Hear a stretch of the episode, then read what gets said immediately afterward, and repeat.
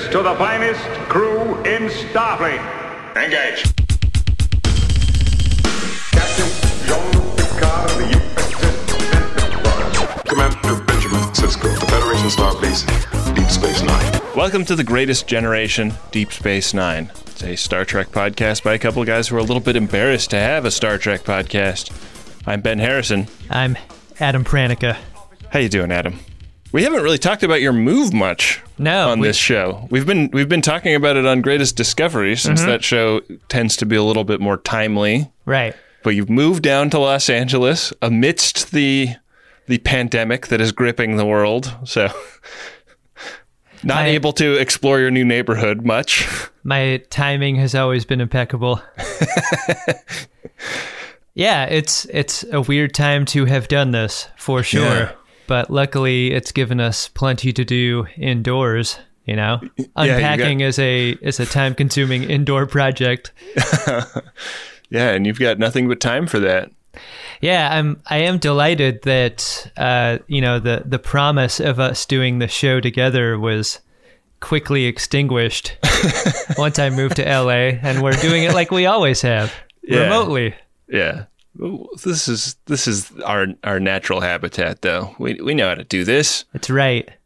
It's right and good. I have not ventured out to the post office recently because I'm trying to limit how much leaving the house I'm doing. That's smart. But you have some some pre-pandemic mail there, I'm led to believe. I do. Uh, I've I found a package that we have not opened on the show, and I thought I would do it for us right now. That sounds great. Captain, I'm sorry to disturb you. I'm receiving a code forty-seven. Verify. It is code forty-seven, sir. Starfleet emergency frequency. Captain size only. This is a squishy package from Curtis in Santa Cruz, California. Hey, it's like I a love little, Santa Cruz. It's like a little throw pillow. I, I almost hate to open it. Just use it as an accent pillow on, on your couch. I want to apologize to Curtis because I imagine he sent this to us a long, long time ago. And inside, we have got a letter and a couple of t-shirts. Four t-shirts. Wow. Here's the letter. To Quark. For information leading to the arrest of noted arms dealer Haggath on or about stardate five oh one eight two and preventing the deaths of twenty-eight million sentient beings on Palomar, we award you the enclosed tokens of the Federation's esteem. And at the bottom it says United Federation of Planets, Bureau of Awards and Recognition. Oh wow, is this on like official letterhead? Oh, and then there's a there's another letter in here. It's dated one eleven of this year. Wow. Sorry, Curtis. Here's, we've been we've been busy. here's here's what's on that. Uh, it says, "Dear Ben and Adam, somehow these got delivered to me, but I thought you could make much better use of them. Best wishes for podcast success in twenty twenty. P S. I know nothing bad will happen this year. Love, love Curtis." So. Wow, Curtis, you really got that one wrong. All right, uh, so these all look to be the same shirt, so I am going to open up one of them. Uh, there are there are two larges and two extra larges. Wow. I mean, I understand the assumption, Curtis. And uh, oh, it looks like uh, it looks like our logo was appropriated for this. the, the shirt says I saved twenty-eight million lives, and all I got was this lousy T-shirt. Hey, that's great. I love the reference. Wow. How about how about Quark choosing? Choosing the path of not murdering twenty-eight million people and uh, and all you of the credit that goes with it. Yeah. uh, um, this is a shirt, unfortunately, Curtis, that uh, I don't know that I could wear in public in these in these trying times. This may be the most inappropriate shirt I could wear at the moment. There was a, uh, in the late nineties, a store in downtown Berkeley that sh- sold t- t-shirts with jokes on them. And uh, was it a sh- was it a store called Crazy Shirts, which is a, a name of a store you often see in a tourist town? It was called T-Shirt Orgy. and uh, even better. Yeah, it was. It was. Um, it was. You know, like a buy a poster of Farrah Fawcett and a T-shirt with a joke on it kind of place. Mm. And at some point, I was there with like a friend, and and uh, and they insisted that I buy this shirt that l- was made to look like a Nike T-shirt, but and it said "Just Do It," but it showed a guy jumping off of a building. And I happened to wear that shirt to school on nine eleven. On the actual nine eleven? Yeah, and it was like one of the most uncomfortable feelings I've ever had. because uh, is... because of how off uh, off note, like, like it was already a distasteful T-shirt, and on that particular day, maybe the most distasteful T-shirt. I mean, sometimes your your tangents just conclude in a like, oh, that's really interesting and fun. That might have been your best tangential story you've ever told on the show. Wow. Or at least my favorite. Yeah, I th- I think somebody like lent me something to put over it or, or something to wear instead of it for the rest of the day, and then it, it never came out again. I don't know. I don't even know what happened to that shirt. Wow. That is incredible. Is that the most embarrassed you've ever been in public wearing an unsuitable garment? I, did, I is mean, that it? That's that's hard to beat. That could be that could be it. it it's I I haven't thought about that in years. I, it's something I don't often think about. I think I've suppressed the memory. Oh, I love that. Just My- the the image of you walking around with your arms crossed the entire day. Yeah. Made my French teacher cry. Your shirt? Yeah. Oh, man. I mean, nerves were frayed that day, obviously. Suffer I'm not trying to make Curtis feel bad. Yeah, you, you know what you did? You made him feel better because uh, his shirt isn't as bad as that one. Yeah, that's, that's, uh, that's what I was going for. Wow. I think many people who watched today's episode might have felt the same way about it, in that, in that you follow up some real bangers in season six. Uh-huh. You can't, you can't really hate it. It's not as bad as many other D S nine episodes, but I don't know, man. Why don't we just get into it? Let's get into it. We'll talk our way through it. It's season six, episode eight, Resurrection. Realize how incredible this is? No, of course you don't. We open the show with uh, with Kira and Dax doing a little dish, gossiping about some men, including Captain Beaudet of the U S S Motel six, being floated as a possible date candidate for a, a dinner party later. Captain Beaudet has a transparent skull. Seriously, people, T M I. You'll you love to hear Captain Beaudet being brought up, even even here in season six, a a throwaway line. Like I, I think that that's one of the strengths of this of Deep Space Nine and of The Greatest Generation is yeah. that a throwaway line can become a runner for the rest of the show. I like that with every reference there is an additional detail about how terrifying he looks. and and and all of those add up to the main reason why we will never see him on this show. Yeah. The... At this point, he just looks like Pizza the Hut to me. Yeah, Dax and Kira uh, need to brainstorm a date for Kira to bring to a uh, a dinner party that Dax is throwing. And uh, they just can't come up with someone. It's just, who could Kira be dating? No one's good enough for Kira. That's my opinion. You would like to try for it. In the end, that's sort of where she rests at the end of the episode. Maybe she's just going to go stag. Hmm. Yeah. They get on a elevator to Ops, and this question is answered fairly quickly uh, upon their arrival in Ops. Um, they they briefly touch on the idea of it being Odo. Uh, Mister Bunkin. But that's uh, still too hot of a potato. Um, but they get to Ops, and um, I never you know, know what to bring to these things. I I brought a six pack of beer, but it's not really beer. It's just part of me that I made look like a six pack of beer, and what? Now I'm embarrassed that I don't actually have any beer to serve. I don't want you to drink me. One time I brought a bouquet of flowers, and I just ended up resting my arm in the middle of the table the entire evening. Could you drink some of Odo? And when it passed out of you, could it reintegrate with him? I mean, that's...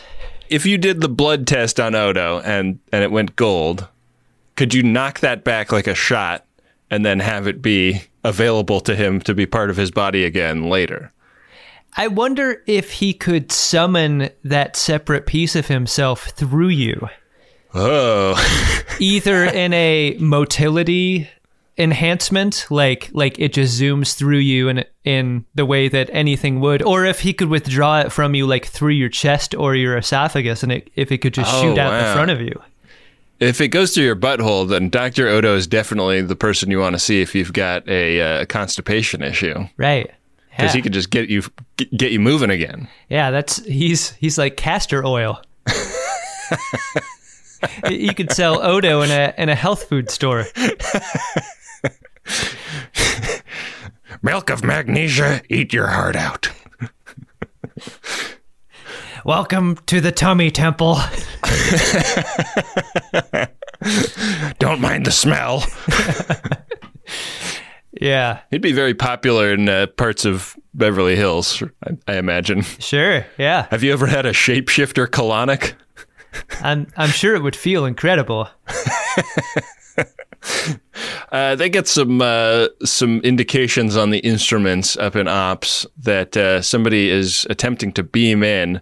No ships are in range to beam in, which kind of defies the establishing shot of the station that we saw at the beginning of the episode, which showed lots of ships around the station. Yeah, that is unusual. A little bit of a mismatch between the visuals and the dialogue. But uh, sure enough, somebody materializes on the platform, and they're kind of like hunched over, facing the wrong way, like a preteen dancer about to uh, participate in a talent show. Sometimes I doubt your commitment to sparkle motion. I thought this person was in the Terminator crouch, you know, complete with the, the static and, and lightning of the beam in. Yeah. It felt very Terminator to me. But unlike the Terminator, this person has a gun. Right. Adam, it's Vedek Bareil. He's got a gun, you guys. You know what? Maybe the most horrifying part of seeing Vedek Bareil here uh, holding a disruptor is that he's showing emotion. Yeah. A very different uh, type of character for Philip Englund. I mean, we know everybody from the Mirror Universe is sort of the opposite of their Prime Universe counterpart. So it would stand to reason that Mirror Mirror Bareil would be a passionate and somewhat textured character. Yeah, and uh, in contravention of every other time we've ever seen him, we get a interesting version of Bareil to theme.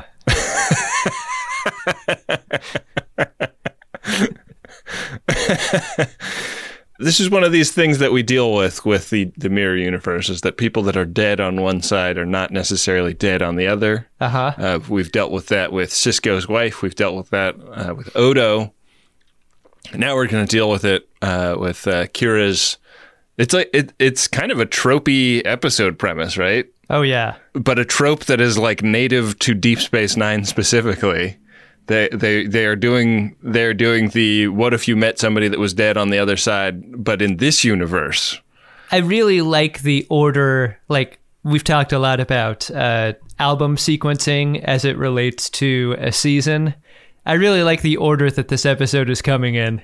Yeah, because I could not wipe the smile off of my face watching this entire thing play out. I love that that Vedek Bareil, like, as soon as he shows up on the station, is doing that thing where he asks for a helicopter to meet him on the roof and like the bag of money. Like, yeah. What kind of fucked up heist is this? They've had enough heists on Deep Space Nine that it seems like they've actually put some security measures in place to deal with it. Uh-huh. Because uh, 'cause when when Sisko radios down to Odo for for the chopper, he uh, he has some radio code for that, seven one yeah. green, uh-huh. which means, yeah, get him the chopper, but have you and a couple more security people be waiting for him on it. I love when Odo shows up. He's like, I don't necessarily have a problem with you uh, holding Ops at gunpoint, but I really don't like how you've wrapped your arm around Kira. That's one thing I can't forgive. Yeah. So we get a long walk with Kira and Vagrant Bareil, where uh, where she attempts to glean some information out of him. Yeah, they're not going to take the elevator because uh, he doesn't trust it. I mean, he says that they could just turn off the turbo lift and they'd be trapped inside. I'll, I always wonder about what a transporter could do in a situation like this. Yeah, yeah. Is because, like, you never see somebody, like, hugging somebody that gets transported away. It right. seems like maybe the transporter, like, I mean, you get you see two people get transported that close, but never one but not the other. So you wonder if, like, the the annular confinement beam would be incapable of distinguishing at that close proximity between two two bodies or something. Yeah, you gotta you gotta believe that your hand's gonna feel a little melty if you attempted to do it that way. Describe the disorder, transporter psychosis. The long walk is a great opportunity for them to get to know each other a little bit and um, get some steps in. Yeah, and uh, and for Bareil to sort of get his bearings. He is not totally sure that he has arrived in uh, in Prime Universe, so he, he needs to ply Kira for a little bit of information. You're not with the Alliance, are you? They get to climb fifty-seven stories on a ladder to get to the landing pad.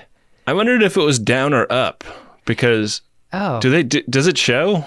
Well, here's the thing. Like, we know Ops is in the hub part of the station, and when we cut to the exterior again and the runabout, we're we're on an upper docking pylon, so I just assumed uh, it was up. Wow. Shit. That's a that's exhausting. I don't think it makes it any easier at that number. Like, fifty-seven stories in either direction, I think, is yeah. is going to make you sore. Uh, do you think you could climb fifty-seven stories on a ladder? Like, if if right now somebody brought a fifty-seven-story ladder. No uh, question. Do you think you could get up it? Yeah. Wow. No doubt. I don't think I could. I think you could, too. And the reason I say that is because I think at a certain height, uh, your endorphins would be flooding into your bloodstream. You'd be so high and scared. Like, I think...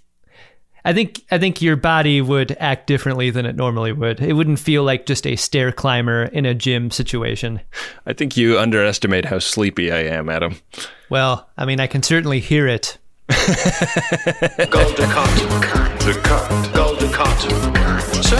this is a, a bit that Kira's done, because by the time they get outside the doorway to the runabout, Kira has known the entire time that uh, that his gun is out of bullets.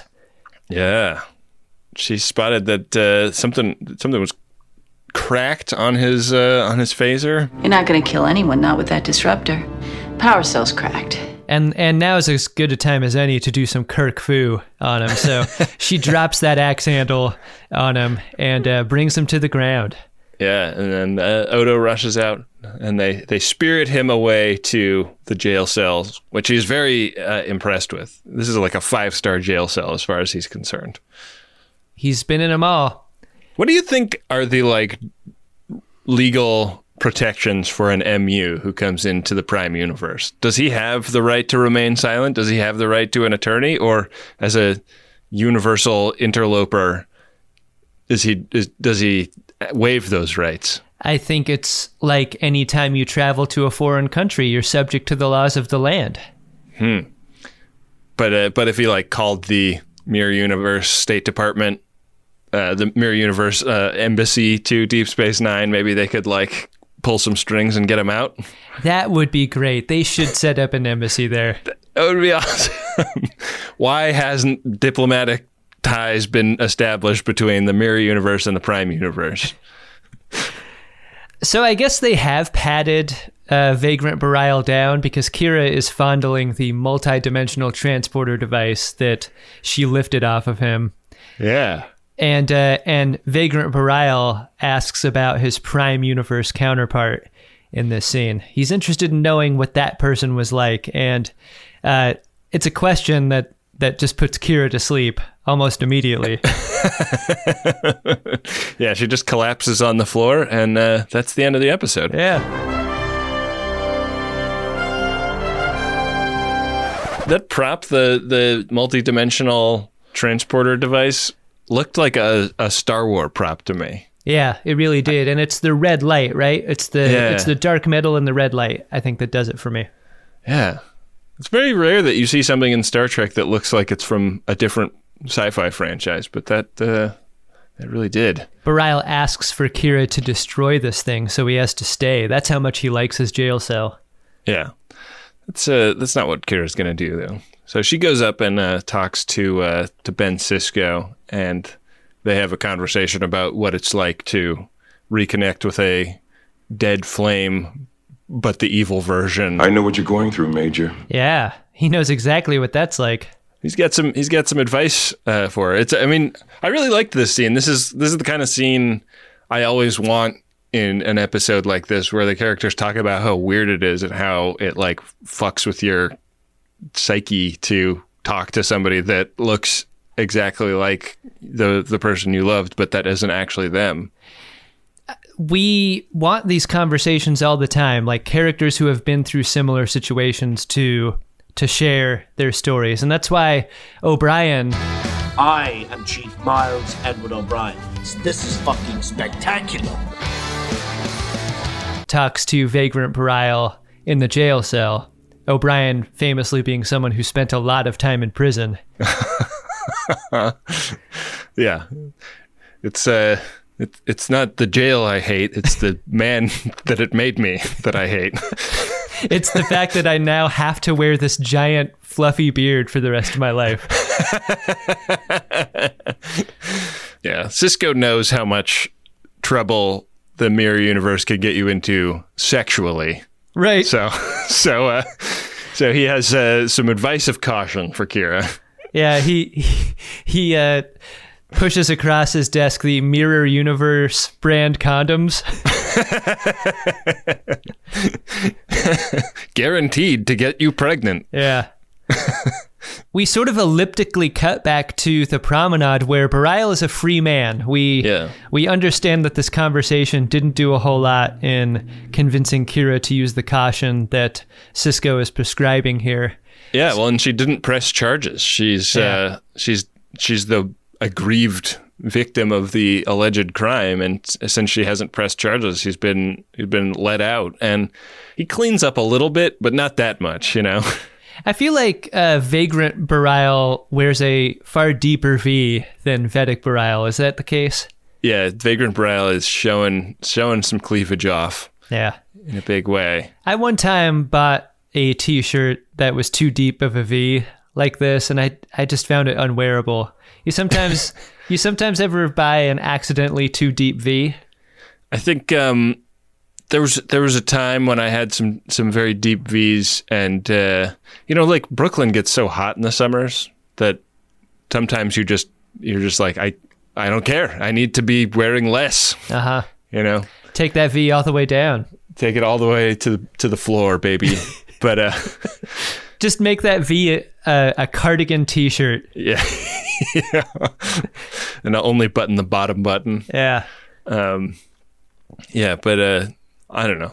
I it's not like it's not like a look that I put on to impress anybody. I'll say that. You you really I don't need... I don't have the che- I don't have the chest that Vagrant Bareil has, you know. I was just going to say you need you need the right body for a V like that, and I don't have that. Yeah. I've just I've got a chest full of nubbins. I don't I don't want people looking at that. Vagrant Bareil is getting all kinds of looks, the looks that a celebrity gets when they walk out in public. That's because he is kind of a celebrity. Uh, Vedek Bareil was, was a, a famous person. Yeah, he almost became the Kai. Yeah, and so uh, it's a fun bit of business seeing these compositions where he's out in public and seeing all the background actors react to him. It's people seeing the uh, the guy they wish had been elected president walking around. Like, oh, God, at a time like this, it'd be really nice.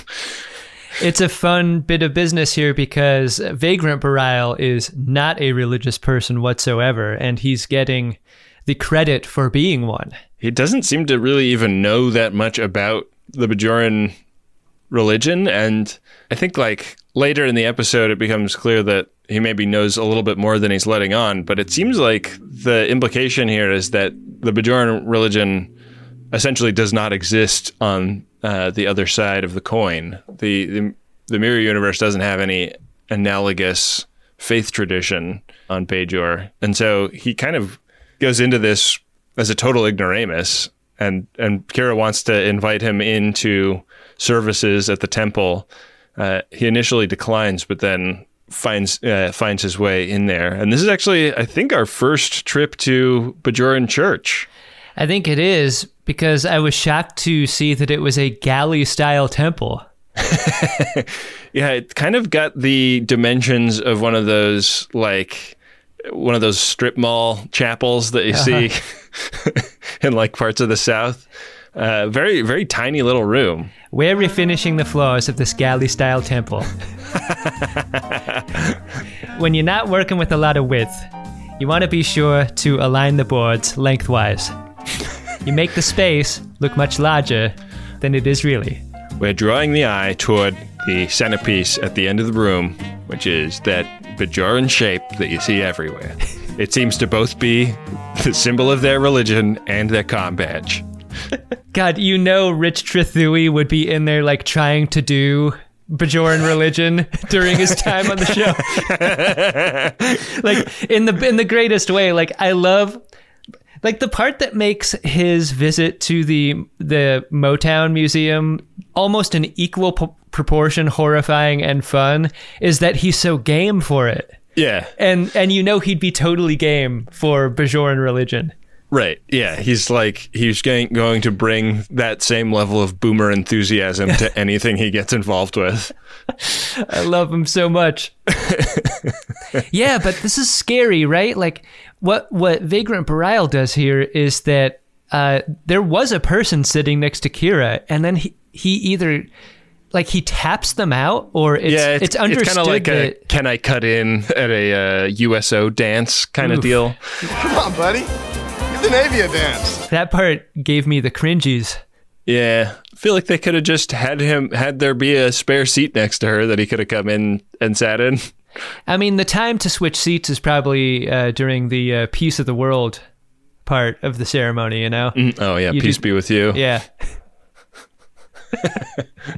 Yeah, um, you can just you can just cuddle up next to her at that point. Is this a LeVar Burton directed episode? It is. Yeah. I wonder what I wonder what motivated that choice, because it's just a like, what's the blocking of this scene going to be? What are we going to have the extras doing? Kind of decision. Yeah, I think he is in the regular well of of directors on this show. I'm not saying why did they decide to have him direct this. I'm saying why did he decide, or why did anyone decide to have an extra in that seat? Yeah, that is a great question. It's an unanswerable question. Because it's like, it's a moment that we both noticed. It, it bumped us like, wow, weird that somebody would be made to move in a, you know, in the middle of a religious ceremony. Total bullshit, man. It's just bullshit. And where did they go? Yeah. They were just asked to leave. Sorry, this guy's more important. He's got lines. You don't. Yeah. You know what's interesting is that all of the Bajoran react shots that we see outside the temple are less so within that temple. Right, yeah. And that would be a great reason for this person to have moved, right? Like, oh, shit, that's Vedek Bareil? Yeah, I, I, just be like if a McElroy, like, not that this would ever happen, but if a McElroy came into the audience of one of our live shows, like, people would be, you know, distracted, I think. People would take the microphones from the stage and put them in front of whoever that McElroy was. Yeah, yeah, and rightly so, I think.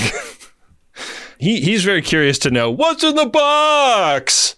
Because they bring in uh, one of the orb cases, and uh, she explains to him what uh, what the orbs are and what they mean to the Bajoran people. Yeah.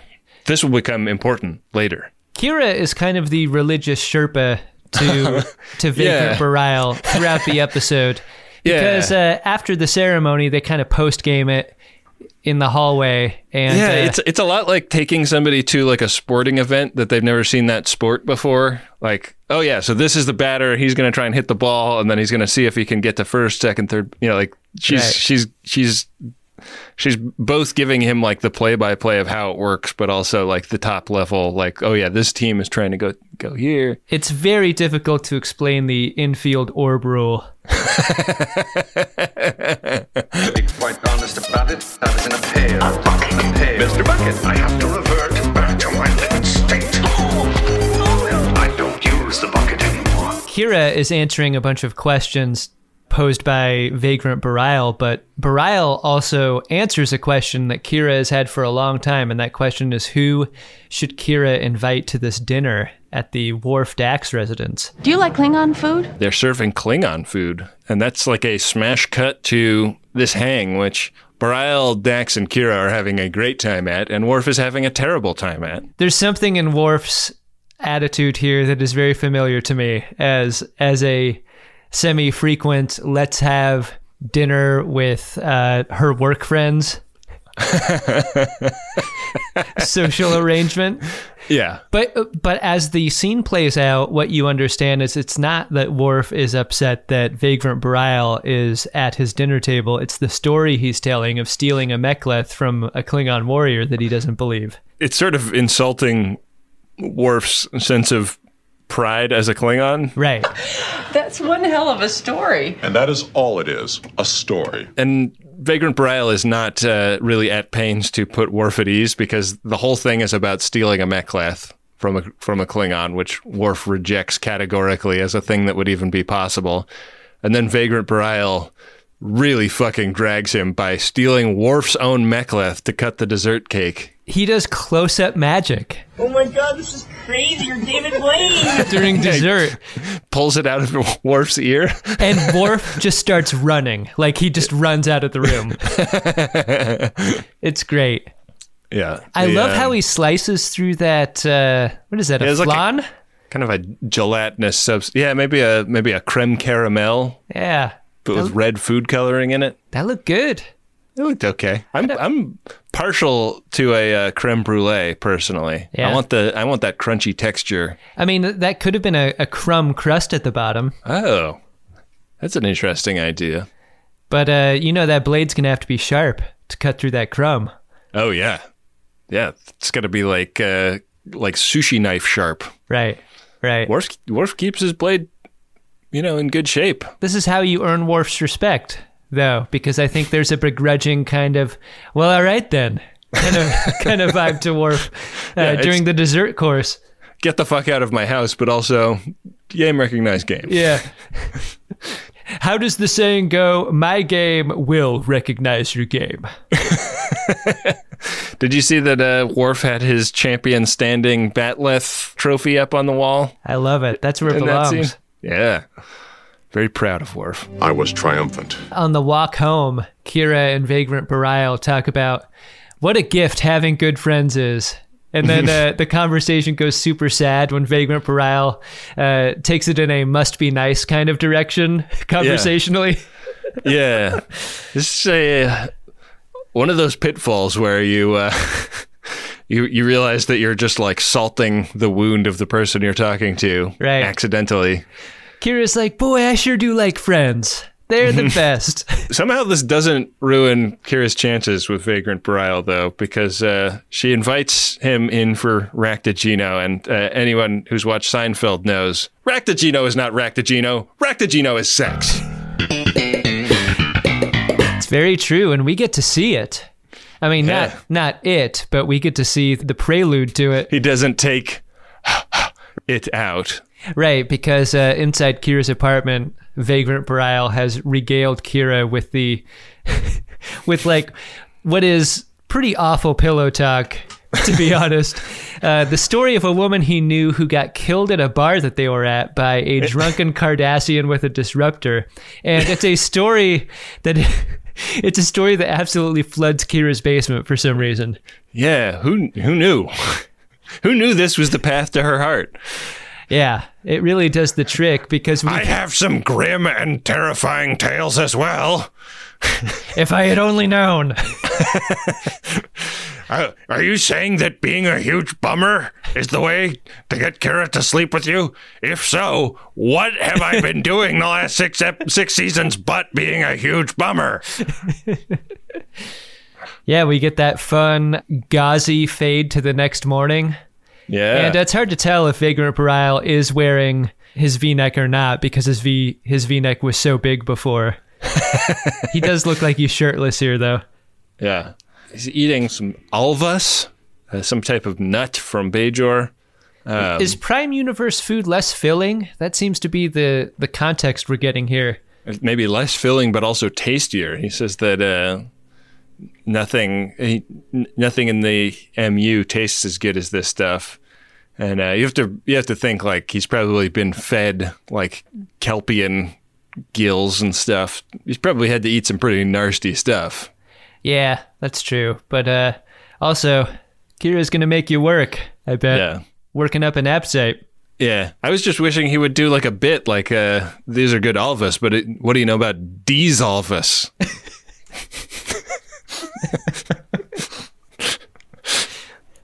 Yeah. Yeah, I would like him a lot more if he had done that. If he was funny, you know? That would also be opposite of of Prime Universe Bareil, it, so they could have done it. Yeah. uh, you know what? Vagrant Bareil does have some self-awareness in this scene because he pivots. He's he's like not a great... He's that guy that talks about the thing you're not supposed to talk about at the time that he's talking about it, because right. And the morning after, he decides, is when he's going to ask about how weird it must be for Kira to have lost her boyfriend and then be fucking that boyfriend at this moment. This must be very strange for you. No misstep is not taken, and yet she is totally enraptured with him. You know, at least Vagrant Bareil is trying some things. Yeah. You know, Vedek Bareil would never even begin a conversation with anyone. Yeah, he's just doing a Sudoku off uh-huh. in the corner. Uh-huh. Later that morning, Bashir arrives in Ops to find out whether Kira got fucked or not. Thought I might stretch my legs, see what was happening in Ops. Kira hasn't shown up yet. Uh, it's it's a, like he brings a pad of uh, of information up that he could very easily have emailed, and everybody calls him on it. Uh, he's wearing a bandolier of speculums uh, to Ops. Yeah. Yeah. Uh, oh, this? I, I just wear it uh, just in case. In case anyone's vagina needs to be examined. Julian, Kira's personal life is her own. I'll also need a urine sample. He's like wheeling a squeaky exam table with like stirrups sticking at the end of it through Ops, like banging it into the walls and like trying to get it out of the out of the elevator. Yeah, uh, she, I, had, I had to use the service elevator. Yeah, she's perfectly happy to let everybody know that it went down last night. Yeah, and uh, they're all happy to hear it. They're they're happy for her. Worf appears to have won a gentleman's bet. Yeah. You think Worf could have smelled it? Like, we know that about Klingons, right? Really hypersensitive sense of smell. Oh. He can smell when somebody's gotten busy? Yeah, I bet. Damn. I bet he could. What are you doing? What, what, what are you doing? Mind what you're doing now.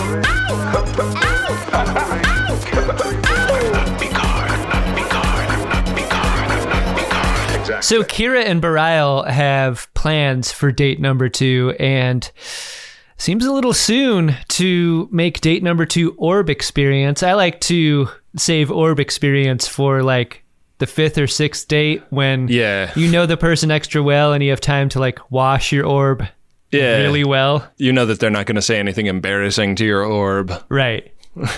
Yeah, they aren't going to they're going to have any awkward observations about it, or yeah, yeah. It's, it's asymmetry. Orbs sort of have a flared base and a flared top, don't they? Yeah. Yeah. The thing to do after your Orb experience is uh, get a piece of pie and talk about the Orb. Would you like to get pie after you see a good movie? Yeah, in the, in the basement of the Bajoran temple, there's always a little bit of a potluck. Little, uh, just hang out and talk about the ceremony. He's very perplexed by what he's experienced, and uh, he wants to unpack it with Kira, and it's a uh, it's kind of she's kind of Morpheuses him, right? Like what yeah. was said was for you and you you alone. Like, don't try and explain it or or understand it fully. Like it's gonna it's gonna take time to process. Yeah, this is the only time in the episode where Vagrant Bareil has lost his appetite. he he takes this one moment to stop shoving food in his in his maw. Yeah. So Vagrant Bareil goes back to his quarters and relaxes in the IKEA chair that everyone had in the late nineties. And in walks Mirror Universe Kira from around the corner. Yeah. Catsuit Kira, Darth Kira, is here. They did not detect her beaming in whenever she did that. Nope. But yeah, they are in cahoots, and their scheme is to steal the orb. Yeah. And the scheme is going well. Right scheme, on schedule. The scheme does go well, Enterprise. She starts uh, laying some smooches on him, and he kind of pulls the "I have a headache" mm-hmm. thing. Like, uh, yeah, let's uh, let's save that for for another time. Uh, I kind of was up all night doing that with other you, but yeah, we're gonna get this orb. It's gonna go great. Yeah, I mean, if if she smelled Bareil's dick, then like he's not gonna be in trouble, right? Right. Yeah. It smells exactly like she would hope it would smell. Let's have a smell, all right? Oh, everyone likes their own brand, don't they? This is magic. There's this weird tension of like Mirror Universe Kira is a little bit hot about the idea of of Vagrant Bareil banging Prime Kira, but also like it's accusatory, but but encouragingly accusatory. Mm-hmm. And Vagrant Bareil is, is not wanting to fucking tell. Yeah. I I think uh, this is, for all the sins of this episode, it, it is a it is just a fun showcase for Nana Visitor to do a, a lot of different shit. And yeah. Yeah. She has a ton of fun with it. She's great. She's great at this. And later on, especially, there's a lot to talk about in terms of her performance. I mean, this, this scene is, is bonkers because she goes back and forth between, like, wanting to fuck him, hugging him, kissing him, trying to punch him, yeah, uh, villain monologuing to him. It's amazing. This plan also makes a lot of sense in a, give me an evil plan that you could describe in its entirety in one sentence. And the idea of stealing a Prime Universe or bringing it back to the Mirror Universe and then becoming a deity for it makes a ton of sense. Yeah, that he's going to become the leader of a Bajoran jihad, yeah. And the orb is going to give him the kind of credibility to do it, and she's going to be the power behind the throne, as it were. If he's able to successfully bring it back over there, he'd become the Bareil. he, he would indeed. Bareil does that thing that Damar used to do, which is uh, when he's really turning a thing around in his head. He goes straight to Quark's and gets yeah. hammered in his almost silent bar. Yeah, the uh, there are a lot of Bajorans uh, hanging around in Quark's, and there are some some dropped jaws at the presence of this guy, and uh, he has put on a, a real act drunk here. Like he is, he is really shithouse. Someone needs to put a slip into the jukebox or something. It is just extremely awkward. Quark proposes a kind of Santa Claus in the shopping mall money-making scheme to Mirror Universe Bareil.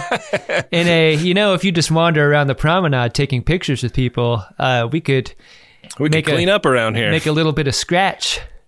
Yeah, but and, the uh, pitch does not go well because much like uh, don't bullshit a bullshitter, Mirror Universe Bareil is like, don't evil scheme an an, an M U. Yeah. My evil scheme is much eviler and grander of scale. Yeah, Vagrant Bareil kind of goes conversational O'Brien here in that he doesn't like how Quark or his plan makes him feel about himself. Yeah, the pitch falls on deaf ears. And uh, I don't know, like, like the utility of Quark in this scene was, was pretty well well executed, I thought. In the cargo bay, uh, Quark, it seems, has gone directly from the bar to the cargo bay where Kira is. Yeah. And uh, and chats her up about Vagrant Bareil. He shares some unsolicited advice with her uh, based on his experience as a bartender that their relationship isn't going to be all grapes and fucking. It's It's going to be awkward in parts, and he knows yeah. this because of his years of experience observing people. He's a little different, isn't he? And what's going on here seems pretty pervy, doesn't it? He's a keen observer of the human slash Bajoran condition. Yeah. I thought this was a solid. Yeah. Like, Quark can see this train wreck coming. Yeah. The uh, going back over memory lane with uh, Vedek Bareil and Shikar as previous boyfriends mm-hmm. was also fun because Quark like really nails how boring they were. They lacked fire, excitement. I love that. But you know what's missing from this scene is that Kira fucking hates Quark. Yeah. The revulsion seems to have been set aside for this moment. Right. I think this is an example of how vulnerable Kira is. Because yeah. I think ordinarily she wouldn't give Quark the time of day here, but this this vagrant Bareil has made her feel a way that allows yeah. it in a way that it ordinarily wouldn't happen. Uh, also, like the the recent Dominion slash Cardassian occupation has got to have has got to have been very traumatic for her, and the temptation of just getting back into a comfortable rhythm with somebody who passed away has got to be really powerful for a character like Kira. Her best friend's getting married. Yeah. Everyone's pairing off and she's not. yeah. She's really the the Kristen Wiig to Dax's Maya Rudolph. Yeah. That's exactly it. That's what's going on here. Mourn, mourn, mourn. Dear sweet mourn, mourn, mourn. You there, buddy? Mourn. Stop. Hammer time. We cut to Bareil's quarters where uh, M U Kira has switched into uh, Prime Kira costume. We know that this is her because she's still got the tiara in her hand and she, she tosses that aside. But from here on in, they're going to be indistinguishable from each other. Must have been your lifelong ambition. This was the scene built to showcase Nana Visitor's acting skill, right? Yeah. Like by putting her in the same costuming and then just tweaking the performance a little bit. I think this has got to be an actor's one of an actor's greatest challenges, right? Like acting just a little bit different from normal feels a lot like act drunk. Right. I found myself wondering watching this episode, does because we talk about like how virtuosic she is a lot. Mm-hmm. Is she the kind of person that gets this script and is really excited for all the fun and games her character, her various characters will go through? Or is she like a worker and like, you know, like goes like, oh man, like I'm gonna have to do a lot in this episode. This is like a lot has landed on my plate this week at the office. Kind I of. hope we get to ask her that someday. Yeah. I'd really yeah. like to uh, to figure that out. I want to chop that up with her. That would be really cool.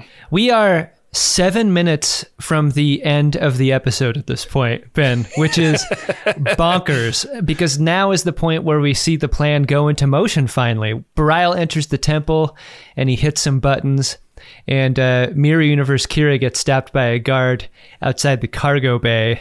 She is challenged to give up the authorization code that all people have to use since the Dominion War, and this answers a question we've we've had for a long time, which is how people are freely able to wander the station without getting checked to see if they're a gold or not. And right. it turns out it's a verbal check.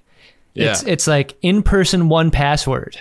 Yeah, and she says, I forgot how the code goes, but she's uh, also experiencing some uh, some discomfort in her shoulders. She's... Uh, She's uh, sustained an injury in the hollow suite, so she asked this guard for a shoulder massage, which uh, he is not canny enough to realize would be a a big uh, a big problem with the uh, Bajoran Resources Department. Uh-huh. So he he starts providing this massage, and uh, and she uh, elbows him in the belly, and then knocks him in the noggin, knocks him out. This guy, Scott Strozier, is the actor who plays this guard, and uh, the Scott Strozier. I know. I I hesitated to even say the name, knowing that this would lead us down a, a tangent. But uh, this guy is, is like one of those guys that has a dozen Star Trek credits. He's just he's in a lot wow. of episodes.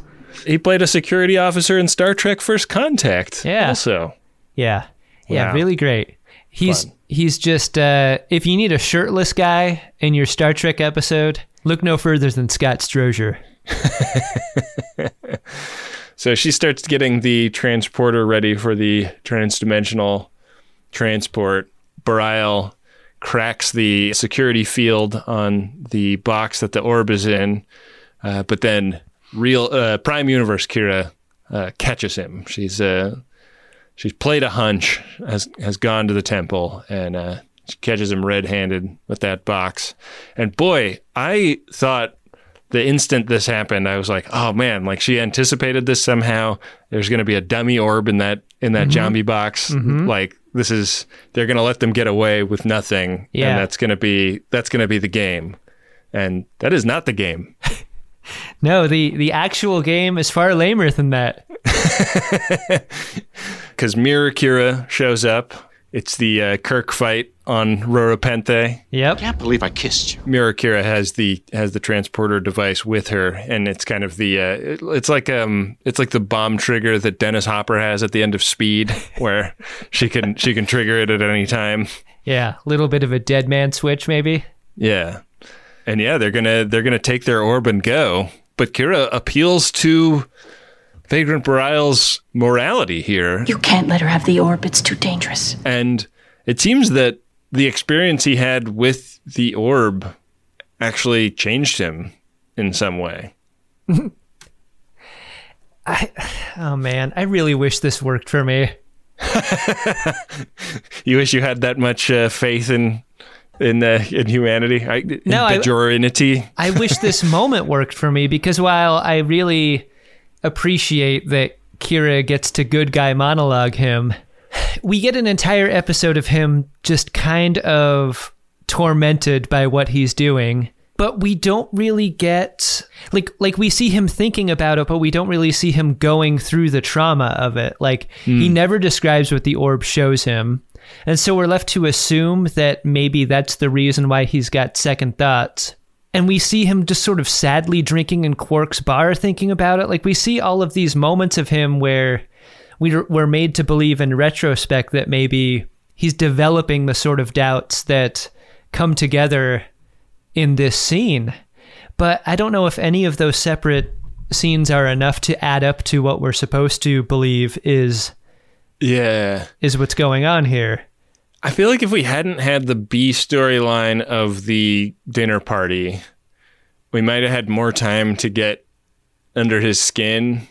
Because, like, you're right. Like, the structure of the episode is really weird. Like, when when when the heist is put in motion, we have almost no time left. Yeah. I think he shoots Mirror Kira at, like, the forty-two minute mark in a forty-four minute episode. Yeah. And then they have to post-game that a little bit, and he talks about how much fucking trouble he's going to be in when he and she beam back to the Mirror Universe empty-handed. But and he's like, it's for the best, and it's like, is it for you? Like, why don't you stay here or not beam back with her? Or it's not that it's unmotivated, it's it's not motivated by what we've seen during the show. Like, Vagrant Bareil talks about what he saw in the orb as being like him and Kira with a real life and a family, and that being that being the final straw, like as sort of a, a tease of a thing that he can never have. But that's not true. That's not true as long as he's in this universe. Right. That's not true based on everything we saw in the episode up until then. He says that eventually I'd find some way to ruin it. Which is something we will have to take his word for, and I wish we didn't. I mean, the primary way that he ruined his plan is by going back to the Mirror Universe without the orb. Yeah. Why did he do that? I don't know. Hey, you want to know how you get a slap on the wrist instead of, like, twenty years in an agonizer booth? Bring the orb back with you, Vagrant Bareil. Yeah. Yeah. Or, or bring a dummy orb and be like, fuck, they tricked us. Yeah. Yeah. Vagrant Bareil is kind of dumb. Well, maybe that's why he's a vagrant, Adam. Do you ever consider that? You really want to do this? Here. Now, okay, okay, let's do it. Do it. Did you consider whether or not you like the episode?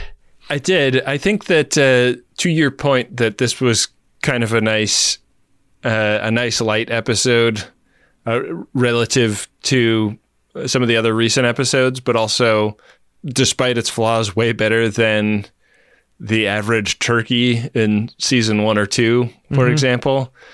Um, you know, I think uh, I think I'll take an excuse to get Kira, you know, doing all of this fun stuff. And uh, I think for that reason, on balance, I do kind of like the episode.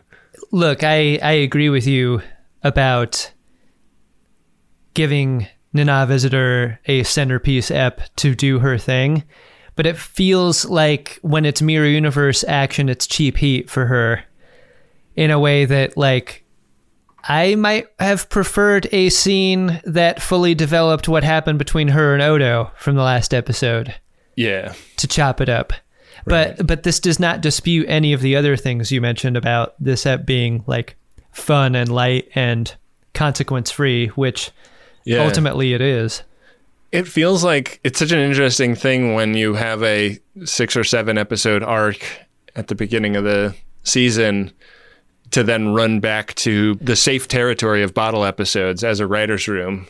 No, um, yeah, yeah, yeah. It's like it, it, it's like their instincts are all still serial, and uh, and they haven't broken out of that yet. I am totally down for something light and inconsequential as. Like show to show. And yeah. I, I realized that I might have been unusually hard on this episode, but I think the, the one place that I'm the least forgiving about this show and when I watch T V and movies is when a character acts against their own stated motivations, especially in close proximity to those motivations being stated, you know, moments ago or an episode yeah. or two ago. And what do we have here but Kira doing the very thing she got angry at Odo about when he was enthralled with the change leader, right? She right. goes and she falls for someone and, and does not have her guard up in the way that she should, even though Sisko tells her to keep her guard up, even though she saw what happened to Odo when he let his guard down. It's a convenient amnesia that makes it hard to enjoy a lighter show like this one is maybe meant to be enjoyed, right? Well put. Do you want to see if we have any Priority One messages? Yeah, we got to do that. That's one thing we never forget about. Priority One message from Starfleet coming in on secured channel. Need a supplemental income. Supplemental income? Supplemental. Supplemental. Yeah, it's extra. The interest alone could be enough to buy this ship. Adam, we have a couple of P ones here. The first one is of a promotional nature. It goes like this. Do you like Sherlock Holmes? Come join two friends of DeSoto as they read through and discuss the entire Holmes canon on The Final Podblum, the book club podcast that's as fun to listen to as it is difficult to say. Hear the origins of Britain's first cheetah prime minister, how Sherlock predicted Star Trek, and what on earth Garadeb is in this weekly dive into the only thing people have to pass the time before the holodecks. Find The Final Podblum in your podcatcher of choice and on Twitter at The Final Podblum. And it's like a problem, but if you spelled it with pod instead of pra. The game is afoot. All our buddies. What's great about naming your show something like this is that you know the website, the Twitter handle, everything's everything's available. No yeah, one, yeah. no one's taken this. Nobody is nobody is going to be uh, using your hashtags in a way that uh, you disapprove of. That sounds like a ton of fun. Yeah, the that does sound fun. Pod, it's God. It's it is. They're right. It's so much more fun to listen to than it is to say Podblum. Podblum. Uh, yeah, gotta check that out. Ben, our second Priority One message is of a personal nature. It is from Blondie and Marbles. It is for Wickster, and the message goes like this. Wickster, Malort plus Gameldansk equals you are the drunkest Shimoda. Wow. Good, good luck in Milan. And then in parentheses it says whales, space whales, space whales. May you successfully run a marathon without your nipples bleeding or any visits to Six Bay. On, on. Blondie and Marbles. Wow. Wow, good luck in Milan, indeed. Wickster. Yeah, the, uh, the north of Italy is uh, that that can't be that that marathon can't still be on, can it? I uh, I have my doubts about yeah. that. Well, either way, our best to Wickster, and uh, thanks to Blondie and Marbles and uh, The Final Podblum. for getting priority one messages. If you'd like to get a P one, head to maximum fun dot org slash jumbotron. It's one hundred bucks for a personal message and two hundred for a commercial message. And we really appreciate it because it is uh, one of the ways we keep the lights on around here. Gotta get that, get that, gold press that. Get that, get that, gold press that. Am I right? Woo! Yeah! Am I, am I right? Woo! A good time so often has a downside, doesn't it? Especially when it comes to stuff that you put in your birdie. We've all been hungover before. I mean, many of us have, I guess. Or we've had too much jazz in our gummy. And that sucks, right? Because you don't think about the time after the good time that you've been trying to have a good time. That's why I like Lumi Labs so much. It's the predictability. Through painstaking trial and error, I have found my perfect dose. It's what I can depend on when I can use a little more chill, a little help getting into a creative headspace.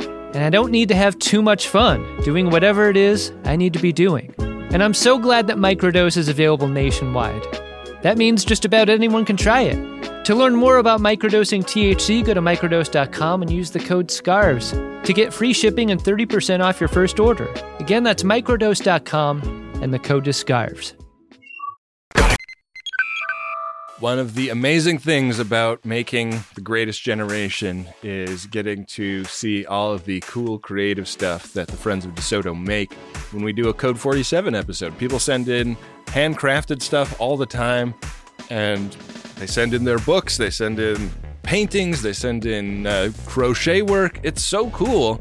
And uh, I want a few more of you to have websites to direct us to in those letters. I want you to put your beautiful work on display for the world so that when we get to look at it, we can tell people where to go to get a look at it themselves. And you don't have to know anything about building a website to build a website these days because you can use Squarespace. It'll look beautiful no matter what kind of device people are looking at it on. Hell, you can even sell stuff using a Squarespace website. Don't make your cool creative project captain's eyes only. Head to squarespace dot com slash scarves for a free trial. And when you're ready to launch, use offer code SCARVES to save ten percent off your first purchase of a website or domain. Back for another game.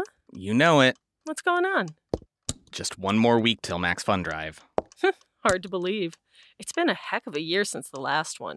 We're now a worker-owned co-op. We raised fifty thousand dollars for charity last year. And we've added a bunch of awesome new shows. But do you think we're ready to do it again? Absolutely. Lovely new gifts are lined up. The episodes will be amazing. And wait till everyone hears the bonus content. Yeah, plus they know to go to maximum fun dot org slash newsletter, so they're getting all the news. Oh, like that meetup day is on Thursday, March twenty-first. Then what's bothering you? Me? Oh, nothing. We're all set for Max Fun Drive to start on Monday, March eighteenth. I just didn't want you to see this coming. Check. What? Hang on. Most of the plants humans eat are technically grass. Most of the asphalt we drive on is almost a liquid. The formula of W D forty is San Diego's greatest secret. Zippers were invented by a Swedish immigrant love story. On the podcast Secretly Incredibly Fascinating, we explore this type of amazing stuff. Stuff about ordinary topics like cabbage and batteries and socks. Topics you'd never expect to be the title of the podcast. Secretly Incredibly Fascinating. Find us by searching for the word secretly in your podcast app. And at maximum fun dot org. Gotta get that, get that, gold press that. Get that, get that, gold press platinum, platinum, platinum, platinum, platinum, gold press platinum. That's all I am, Axon. Hey, Adam. Zap in. Did you find yourself a drunk Shimoda? Drunk Shimoda! If you scrub your show to thirteen minutes and forty seconds, you will find one of my favorite kinds of things. I really like like watching a show like this where there's a lot of background acting.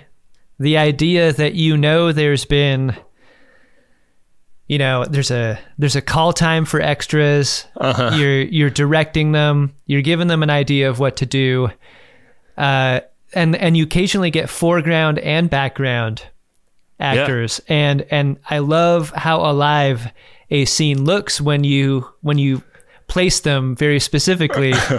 And Uh, sometimes, though, an extra does something physical that doesn't make a lot of sense in the context of the show, and this extra reading the mall map of the promenade with her finger is such a choice. Like, yeah. It's a choice that you're making in order to look like you're doing a thing without actually being motivated by the need to do that thing. You know what I'm saying? Right. Like, like oftentimes an extra is told to act, but not act too big. This mall map extra is being told to to consult the mall map in order to find a place to go. And they're just doing it in a way that, that serves the physicality of what that thing would would look like, but I don't right. believe that that's what this looks like. I, I like that. Uh, that's a great Shimoda. My Shimoda is one of the uh, Bajoran dudes at the bar when Bareil goes to tie one on. Mm-hmm. This guy in the uh, in the red shirt, kind of in the in the background, fully just like jaw dropped, staring at him for an extended portion of the uh, beginning of this scene. Um, Yeah, d- d- this guy did not get directed to not act too big. Quark's got to kick these people out if they're not going to do any drinking. That's on I him, I think. Yeah. Well, uh, what is coming up for us on the next episode of The Greatest Generation, Ben? Next episode is Season six, Episode nine, Statistical Probabilities. Genetically engineered savants under Bashir's supervision predict doom for the Federation. Wow. Okay, Adam. Well, I'm going to head over to gach.biz slash game, where we keep the game of buttholes, the will of the prophets.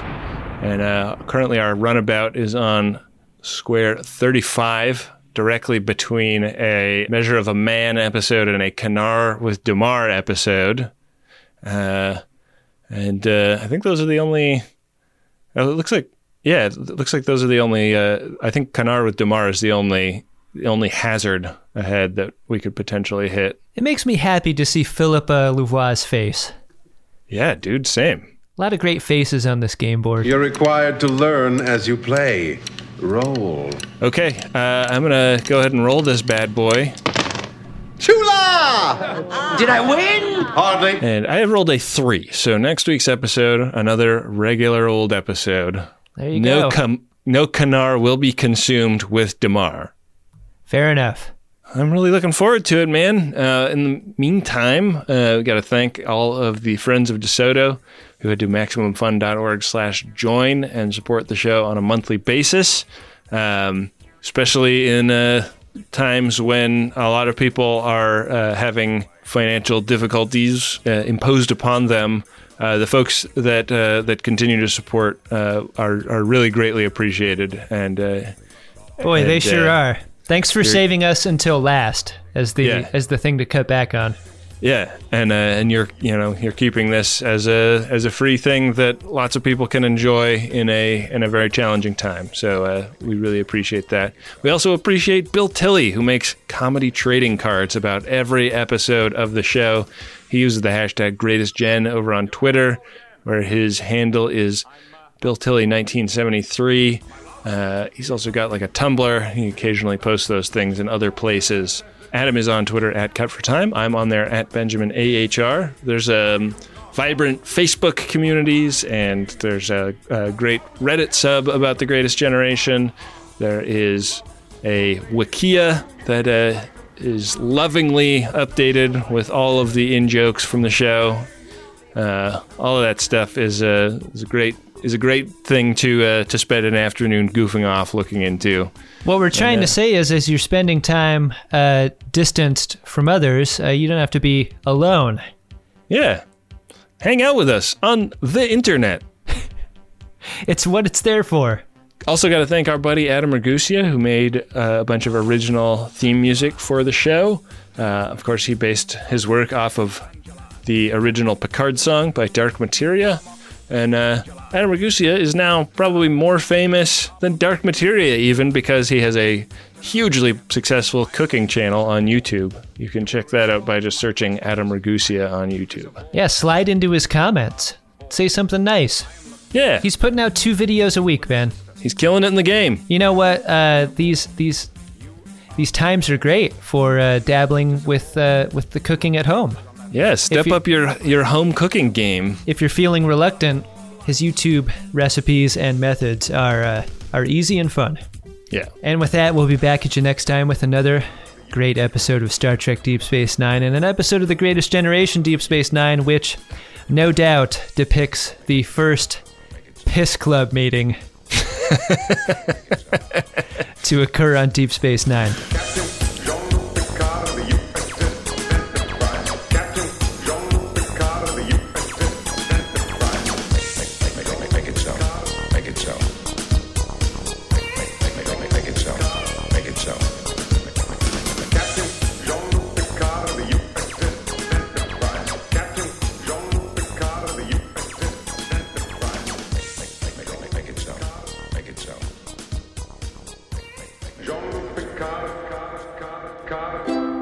Maximum Fun dot org. Comedy and culture. Artist owned. Audience supported.